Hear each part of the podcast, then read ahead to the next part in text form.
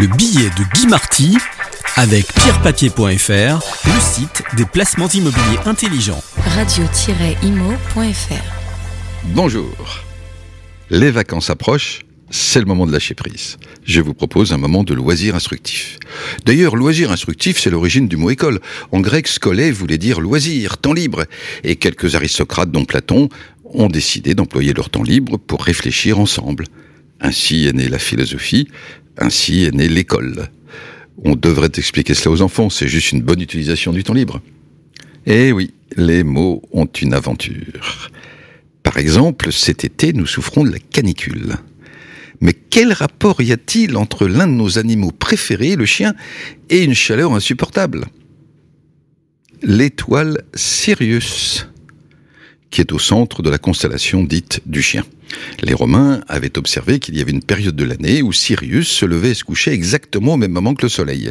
Cette période, du 22 juillet au 23 août, la période la plus chaude de l'année, qu'ils ont appelée canicula, en référence à l'étoile de la constellation du chien.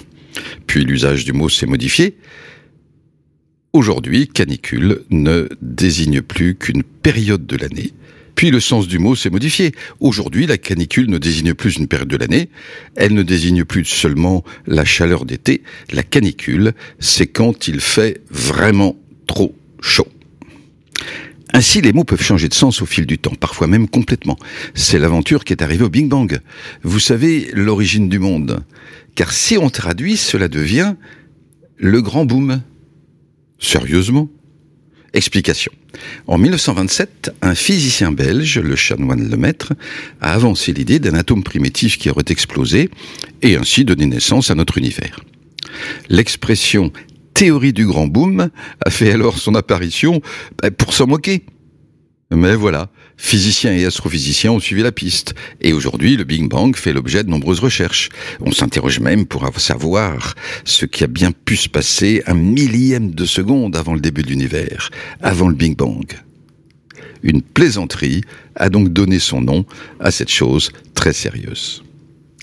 Mais dans les aventures des mots et des expressions, il y a parfois des accidents, ou au moins des imprévus. Si je vous dis par exemple le sens de l'histoire, nous comprenons tous que les événements du passé, y compris récents, nous emmènent quelque part. Il y a une direction, et si nous étions assez intelligents, nous pourrions en partie anticiper les grandes lignes d'avenir. Mais voilà, le philosophe et écrivain Raymond Aron a voulu dénoncer une terrible erreur de jugement.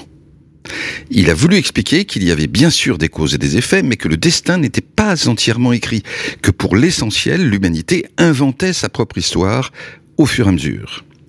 Et pour essayer de bien se faire comprendre, il a voulu frapper les esprits et il a eu cette formule merveilleuse.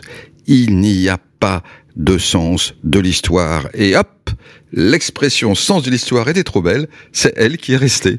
Catastrophe, exactement l'inverse de l'idée que Ramon Aron voulait exprimer. C'était pourtant un message formidable, quelles que soient les difficultés qui nous assaillent, quelle que soit la gravité de la situation dans laquelle on plonge, rien n'est complètement écrit d'avance. Les hommes et les femmes d'une époque pourront toujours préparer une époque radicalement différente.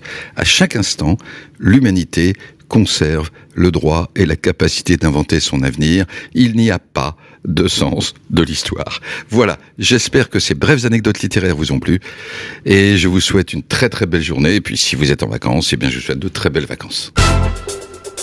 Le billet de Guy Marty avec pierrepapier.fr, le site des placements immobiliers intelligents.